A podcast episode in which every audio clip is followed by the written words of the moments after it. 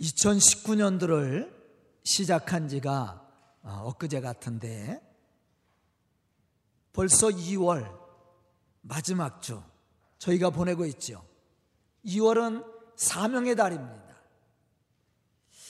우리는 이 시점에서 하나님이 우리 교회를 이곳에 세우신 목적과 사명이 무엇인지 다시 한번 생각해 봐야 됩니다.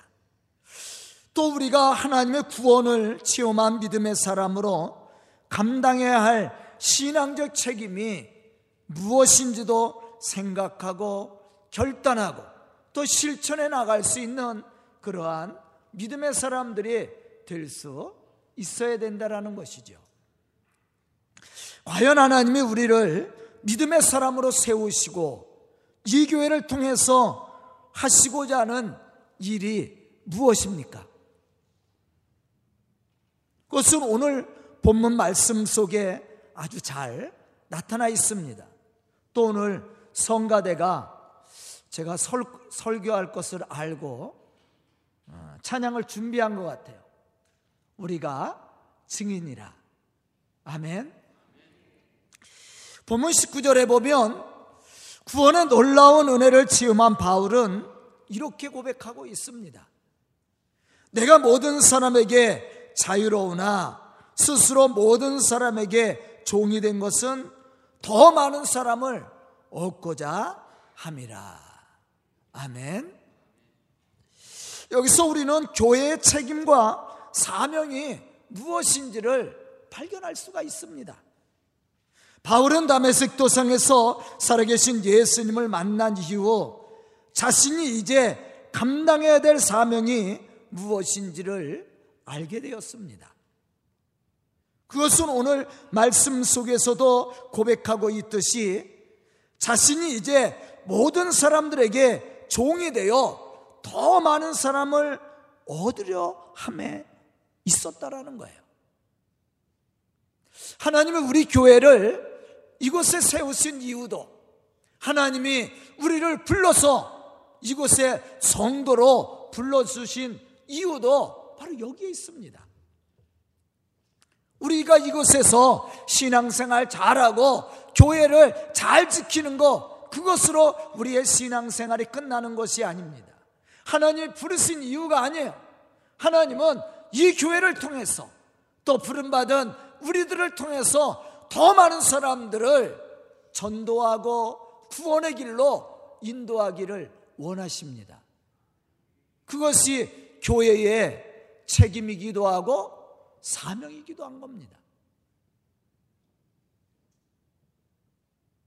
교회는 하나님을 알지 못하는 사람들에게 하나님의 사랑을 알려주고 죄인된 우리를 위해서 행하신 하나님의 그 구속의 은혜를 선언함으로써 사람들을 불러서 하나님과 온전한 교제를 이룰 수 있도록 인도하는 일.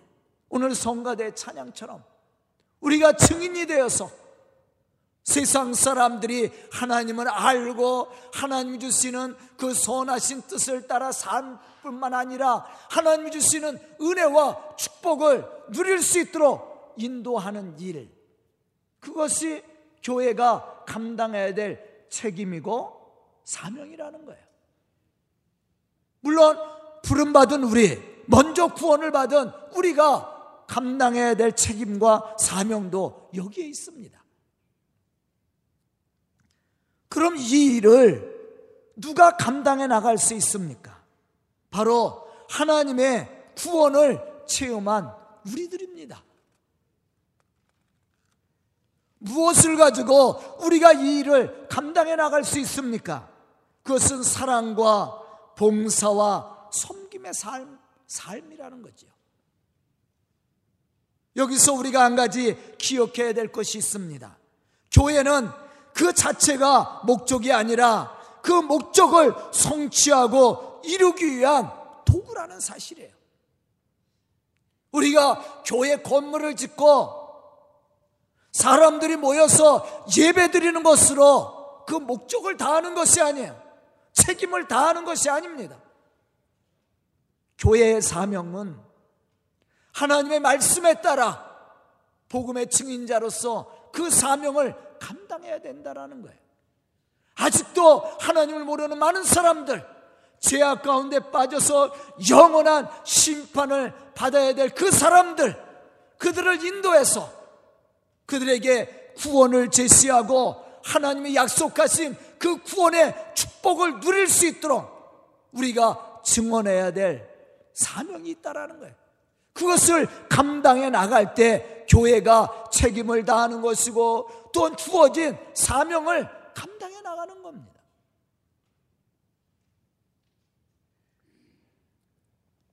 그럼 우리가 어떻게 이러한 복음의 사명과 책임을 감당해 나갈 수 있습니까? 제가 오늘 두 가지만 얘기할 거예요. 첫째는 섬김으로 감당해 나가야 됩니다. 본문 말씀을 보면 바울은 이렇게 고백합니다. 유대인들을 얻고자 유대인과 같이 되었고, 율법 아래 있는 자를 얻고자 율법 아래 있는 자와 같이 되었고, 율법 없는 자를 얻고자 율법 없는 자가 되었고, 약한 자를 얻고자 약한 자와 같이 되었다라고 얘기합니다. 왜? 더 많은 사람을 얻고자. 이게 섬김이에요.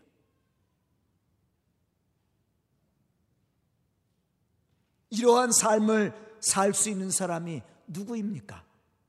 그것은 상대를 충분히 이해하고 섬겨줄 수 있는 사람입니다. 우리는 예수님의 말씀과 그의 신앙적인 삶의 모습 속에서 이러한 섬김을 발견할 수가 있습니다. 요한복음 12장 26절에 보면 예수님은 이렇게 말씀하셨습니다. 사람이 나를 섬기려면 나를 따르라. 나 있는 곳에 나를 섬기는 자도 거기 있으리니 사람이 나를 섬기면 내 아버지께서 그를 귀시 여기리라. 예수님과 함께하는 사람이 어떠한 사람이라고 말씀하고 있습니까? 섬기는 사람이라고 그랬어요. 하나님이 귀하게 여기시는 사람이 어떠한 사람이라고 말씀하고 있습니까? 섬기는 사람이에요. 하나님의 교회에 좋은 일꾼은 섬기는 사람입니다. 하나님의 이 복음의 역사를 감당해 나가는 사람이 어떠한 사람입니까? 섬기는 사람이에요. 오늘 본문 말씀 속에서 바울이 우리에게 좋은 예를 들어서 말씀해 주고 있어요. 내가 유대인을 얻고자 유대인과 같이 되었고 율법 아래 있는 자를 얻고자 내가 율법 아래 있었고 율법 없는 자를 얻고자 내가 율법 없는 자와 같이 되었고 내가 약한 자를 얻고자 내가 약한 자가 되었다고 얘기합니다. 이게 바로 섬김입니다. 상대를 이해하고 그의 눈높이에서 섬겨주는 것. 이해하고 축복해 주는 것 그게 섬김이에요. 예수님이 그러한 삶을 사셨습니다. 예수님은 전능하신 하나님이십니다. 만왕의 왕이시죠. 그럼에도 불구하고 예수님은 가난한 자, 헐벗은 자, 버림받은 자들과 함께 삶을 영위해 나갔습니다. 예수님은 유대인이었습니다. 그럼에도 불구하고 그 당시에 유대인들이 상종하지 않았던 세리나 또한 이방인들과 함께 동행했고 그들의 가정 가서 같이 식사를 하며 그들을 축복했습니다. 그게 섬김이라는 거예요. 우리도 마찬가지입니다. 제가 우리 교회 아이들과 소통하려고 굉장히 노력을 합니다. 이 두 살짜리, 세 살짜리들하고 대화하려면 누가 재롱을 부려야 돼요? 내가 재롱을 부려야 돼요. 걔네들이 재롱을 부리는 게 아니야. 언어는 걔네들 언어로 해야 돼. 까꿍. 아, 이래야 웃어줘. 내가 여기서 설교하는 것처럼 애들한테 얘기해봐. 걔네들이 알아들어요? 무서워서 도망가요. 웃어주지도 않아. 걔네들 언어로 해야 돼. 그래야 애가 웃어주고 다음에 만나면 또 웃어주고 우리 네 살 다섯 살 애기들 저 만나면 손을 먼저 내밉니다. 제가 하이파이브 하거든. 그게 소통이야. 그게 섬김이야. 그런데 우리는 어떻습니까? 그렇지 못하죠. 항상 내 생각을 내세웁니다. 내 입장에서 얘기해요. 사실 신앙적으로 볼 때 여러분과 저랑 소통이 된다고 생각해요? 저는 안 된다고 생각해요. 저는 매일 교회에서 삽니다. 성경 읽고 살아요. 사실 제 마음에 드는 사람 한 사람도 없어요.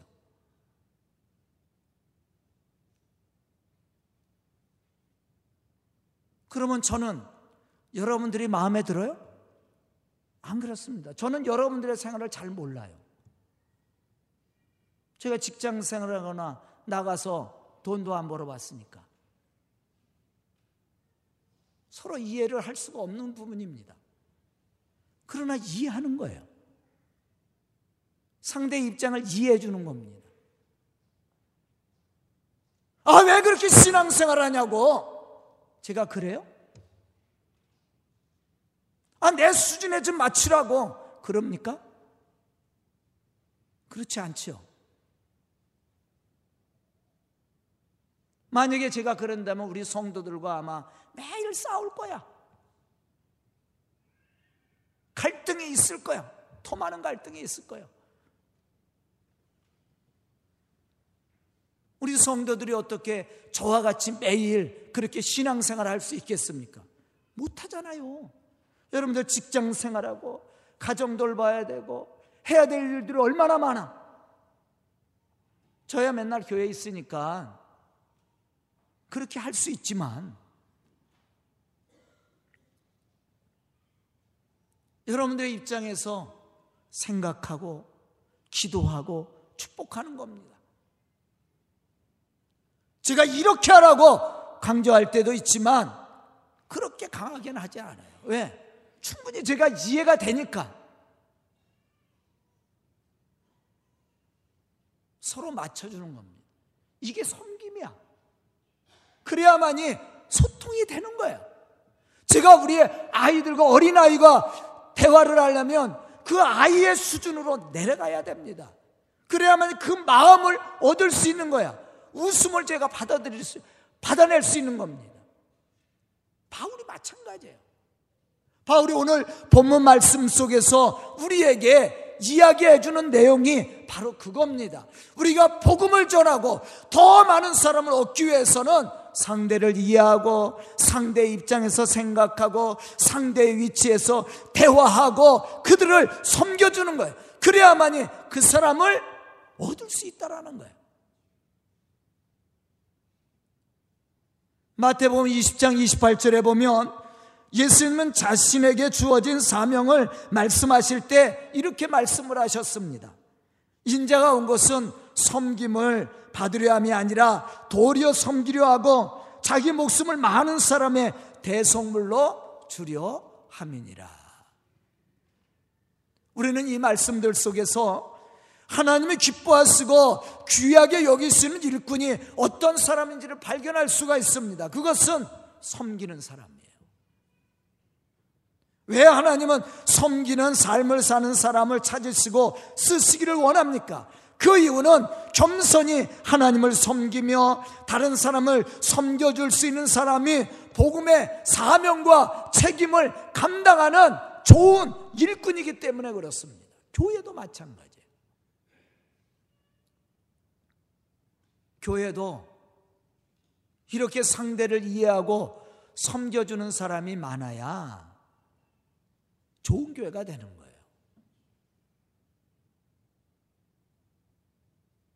여기서 섬긴다라는 말은 헬라어로 디아코니아라는 말입니다. 이 말의 뜻은 봉사한다라는 뜻이에요. 섬김은 뭐냐? 상대를 위해서 봉사하는 거예요. 나를 내려놓고 희생해 주는 겁니다. 그의 입장에서 생각하고 그의 마음에 맞게 맞춰주는 거예요. 그게 봉사야. 그게 섬김이에요.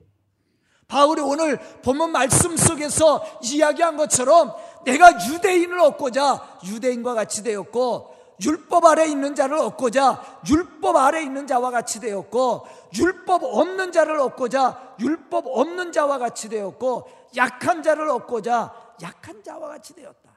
내가 아무쪼록 모든 사람과 같이 된 것은 더 많은 사람을 얻고자 함이니라. 아멘. 그게 섬김이야.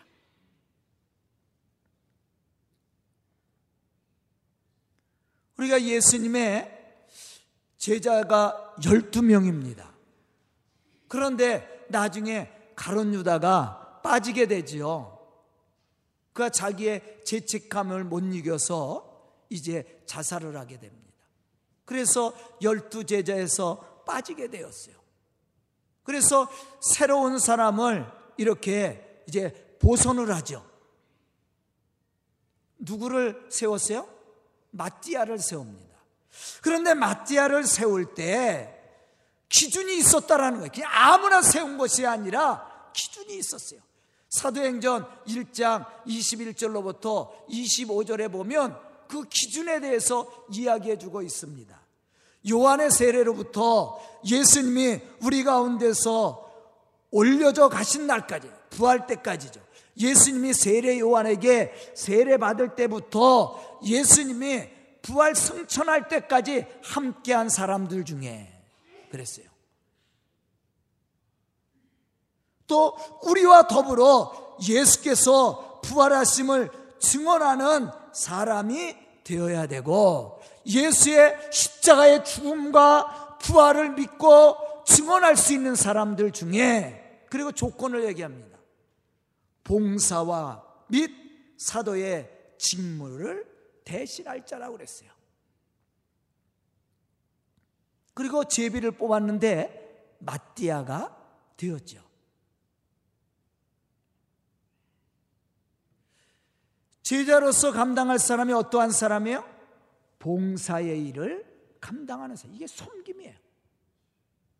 하나님의 좋은 일꾼은 어떠한 사람이냐? 섬겨줄 줄 아는 사람입니다. 교회 좋은 일꾼도 마찬가지예요. 서로를 섬겨줄 수 있는 사람이에요. 그러한 일꾼들이 많아야 교회가 평안하고 가정도 마찬가지예요. 여러분들 남자와 여자가 만나서 가정을 이룹니다. 전혀 다른 세계에서 살았어요. 다른 생각을 가지고 다른 환경 속에서 살았습니다. 그런데 부부가 됐다고 그래서 잘 맞아요? 한 10년 사람은 잘 맞아갑니까? 한 30년 사람은 잘 맞아요? 어, 우리 교회에서 가장 오래 사신 분이 누군가? 한 60년 사람은 맞아요? 맞는다고 얘기하면서 한 사람도 없어요. 저는 우리 집사람 만난 지가 거의 40년 돼 갑니다. 아직도 안 받는 부분들이 많아 있어. 그런데 어떻게 하는 거예요? 이해하고 맞춰주는 거야. 서로가. 저 사람도 저 많이 맞춰줘요. 제 성질이 더럽거든. 까칠하거든. 여러분들은 안 그런 척 하지만, 에? 예? 저 맞춰주냐고 얼마나 힘들어. 맞춰주는 거예요. 그래야만 가정에 평화가 오고 행복이 오는 겁니다. 교회도 마찬가지예요. 전혀 다른 사람들이 모였습니다. 전혀 다른 생각을 하는 사람들이 모인 것이 교회입니다. 전혀 다른 부분에서 일하는 사람들이에요. 서로 마음이 맞고 생각이 맞고 이해가 되고 그래요? 제가 볼 때는 안 그렇습니다. 그러나 우리가 그리스도 안에서 한 마음을 가지고 맞춰주고 이해해주고 사랑해주고 섬겨주는 거예요. 그래 좋은 교회가 되는 거예요. 좋은 일꾼이 되는 겁니다. 그런데 우리가 이러한 삶을 살 때 사람의 마음을 얻고 감동을 시키고 변화가 일어나는 거예요. 복음도 마찬가지예요. 우리가 예수의 증인이 되고 하나님의 좋은 일꾼이 된다라는 것은 그냥 되는 게 아닙니다. 이렇게 우리가 섬김의 사람으로 봉사하고 헌신하고 상대를 이해하고 축복하며 살아갈 때 우리가 복음의 증인자로서 그 사명을 감당해 나갈 수가 있는 거예요. 오늘 본문 말씀 속에서 바울이 우리에게 가르쳐 주고 있는 말씀입니다. 저는 오늘 말씀을 듣는 우리 성도들이 예수님과 같이 또 우리가 바울과 같이 이러한 신앙의 모습을 가지고 서로를 섬김으로 하나님의 거룩한 이 복음의 역사를 이루어가며 또한 우리에게 맡겨주신 그 책임과 사명을 감당해 나가는 그러한 믿음의 성도들이 될 수 있기를 주의 이름으로 축원합니다. 두 번째는 자신의 자신에게 주신 능력대로 봉사하는 겁니다. 우리가 하나님의 일을 할 때 나에게 없는 것을 가지고 하는 것이 아니에요. 나에게 주신 능력대로만 우리가 봉사할 수 있다면 우리에게 멋진 교회가 될 수가 있어요. 좋은 일꾼들 될 수가 있습니다. 그런데 문제는 뭐냐? 주신 재능과 달란트대로 일하질 않아. 최선을 다하지 않아. 어때 우리 성도들? 여러분들 맡겨진 달란트들이 있을 겁니다. 재능들이 있을 거예요. 은사가 있을 겁니다. 그것을 가지고 최선의 노력을 하면서 교회에 헌신하고 있어요? 받지 않은 것 같고 하라는 게 아니에요. 하나님이 주신 대로. 저도 마찬가지입니다. 저도 제가 받지 못한 것을 가지고 뭘 하라고 그러면 힘들어서 못합니다. 저도 목회를 제가 받은 은사대로, 제가 받은 달란트대로 최선을 내서 노력하려고 노력을 하고 있어요. 하나님이 우리를 부르시고 우리를 쓰시고자 할 때 우리에게 없는 것을 요구하지 않습니다. 또 한 가지 분명한 사실은 우리가 하나님의 일꾼으로 쓰임받고자 할 때 하나님은 우리가 그것을 감당해 나갈 수 있는 능력도 주신다라는 거예요. 로마서 12장 6절로부터 8절에 보면 이렇게 말씀하고 있습니다. 우리에게 주신 은혜로 받은 은사가 각각 다르니 은사가 다르다고 그랬어요. 사람마다. 혹 예언이면 믿음의 분수대로 혹 섬기는 일이면 섬기는 일로, 혹 가르치는 자면 가르치는 일로, 혹 위로하는 자면 위로하는 일로, 구제하는 자는 성실함으로, 다스리는 자는 부지런함으로, 국류를 베푸는 자는 즐거움으로 할 것이니라. 아멘. 어떻게 하라고 그랬어요? 분수대로. 나에게 있지도 않은 것을 가지고 하려면 이게 힘에 겨운 겁니다. 무거운 거야. 침이 돼버려. 할 수가 없는 거예요.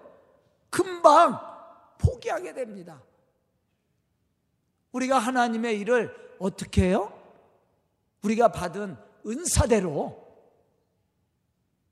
그것만 갖고 해도요,